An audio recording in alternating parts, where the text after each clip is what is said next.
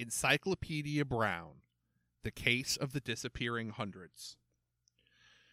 Encyclopedia and Sally decided to celebrate solving their latest case with a special afternoon treat. That meant Mr. O'Hara's drugstore and the old fashioned soda fountain. He made the biggest and best chocolate ice cream sodas in Idaville. They took the number five bus downtown and got off in front of the First National Bank on Beach Street. They met Mr. O'Hara coming out of his drugstore. He was wringing his hands. Leroy, I was just on my way to see your father, Mr. O'Hara said. He's in Glen City this afternoon, Encyclopedia told him. They asked him to help out on a case there. I guess my problem can wait until he returns, Mr. O'Hara said with a heavy sigh. Is something wrong? Sally asked. One of my employees is a thief, Mr. O'Hara said unhappily. I can't believe one of them would steal from me. It's not merchandise that's missing, it's money. Three $100 bills. Sally gasped. That sure would buy a lot of ice cream. I'll tell my father to call you when he gets home, Encyclopedia promised. He wanted to try and solve the crime himself, but didn't want to boast. Can you tell us the details? I've had a very good month, Mr. O'Hara told the three the two young detectives. This hot weather is great for the soda fountain trade, and the drugstore side of my business has been booming too. An ice cream soda on a hot day sure does hit the spot, Sally agreed. Mr. O'Hara nodded. I hired a new employee, Wendy Schraft, a few weeks ago to help keep up with demand. Wendy changed some of our displays. Her new toothpaste display sent sales soaring. They're up 50%. Wow, that's a lot of clean teeth, Sally said. Wendy works mostly in the drugstore. She only fills in at the soda fountain when we're busy, Mr. O'Hara explained. My other two employees, George Mead and Bob Sherman, have been with me for years. Bob mans the fountain, and George mostly takes orders, but everyone pitches in when we're busy and does whatever needs to be done. Encyclopedia had been at the busy soda fountain many times. He knew both George and Bob. I wanted to thank them for all their hard work, Mr. O'Hara, when I went to the bank this morning to get change for the cash register, I also got three crisp $100 bills to give them as a bonus. I was going to surprise them this afternoon.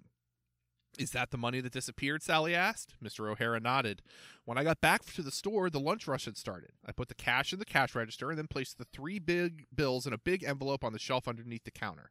When I looked after lunch, it had disappeared. Did you ask your employees about it? Encyclopedia asked. Yes, I told them there was money missing. They all said they hadn't seen it, Mr. O'Hara said. But they were the only ones behind the counter. I looked everywhere. The envelope walk didn't walk off the shelf. It's gone.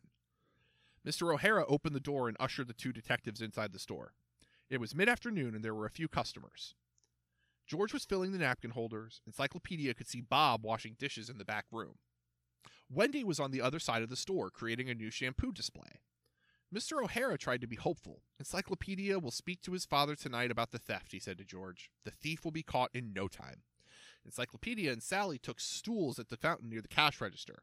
There was no need to look at the menu. They both wanted chocolate ice cream sodas. Did any customers go behind the counter during the lunch rush? Encyclopedia asked.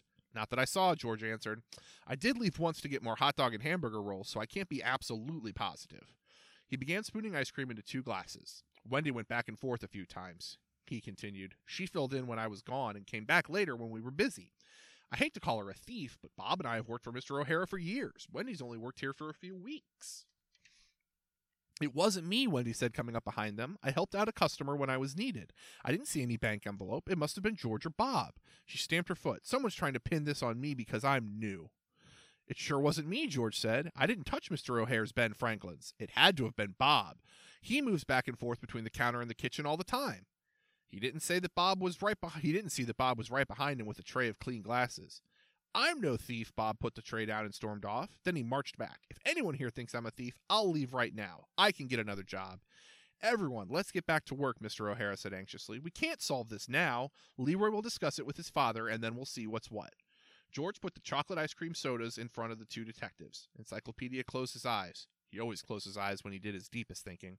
Then he said, qu- asked, quietly asked Mr. O'Hara one question Did you tell anyone what was in the bank envelope? No, I didn't. I can't afford to give them a bonus if the money isn't returned. I didn't want to get their hopes up. Sally took a sip of her soda. It must have been Wendy, she said to Encyclopedia. Check the shampoo display. The envelope is probably hidden behind one of the bottles.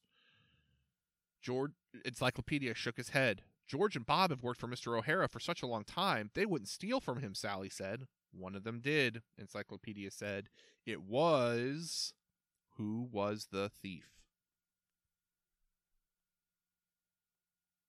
Solution to the case of the disappearing hundreds. The thief was George. He gave himself away when he said he hadn't seen Mr. O'Hara's missing Ben Franklin's. Ben Franklin's picture is on the $100 bill.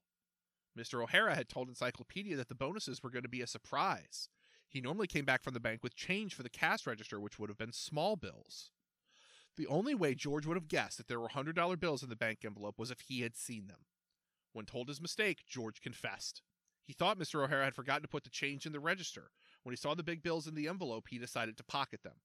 Bob and Wendy got their bonuses. George got a help uh, a, help, a copy of the help wanted ads.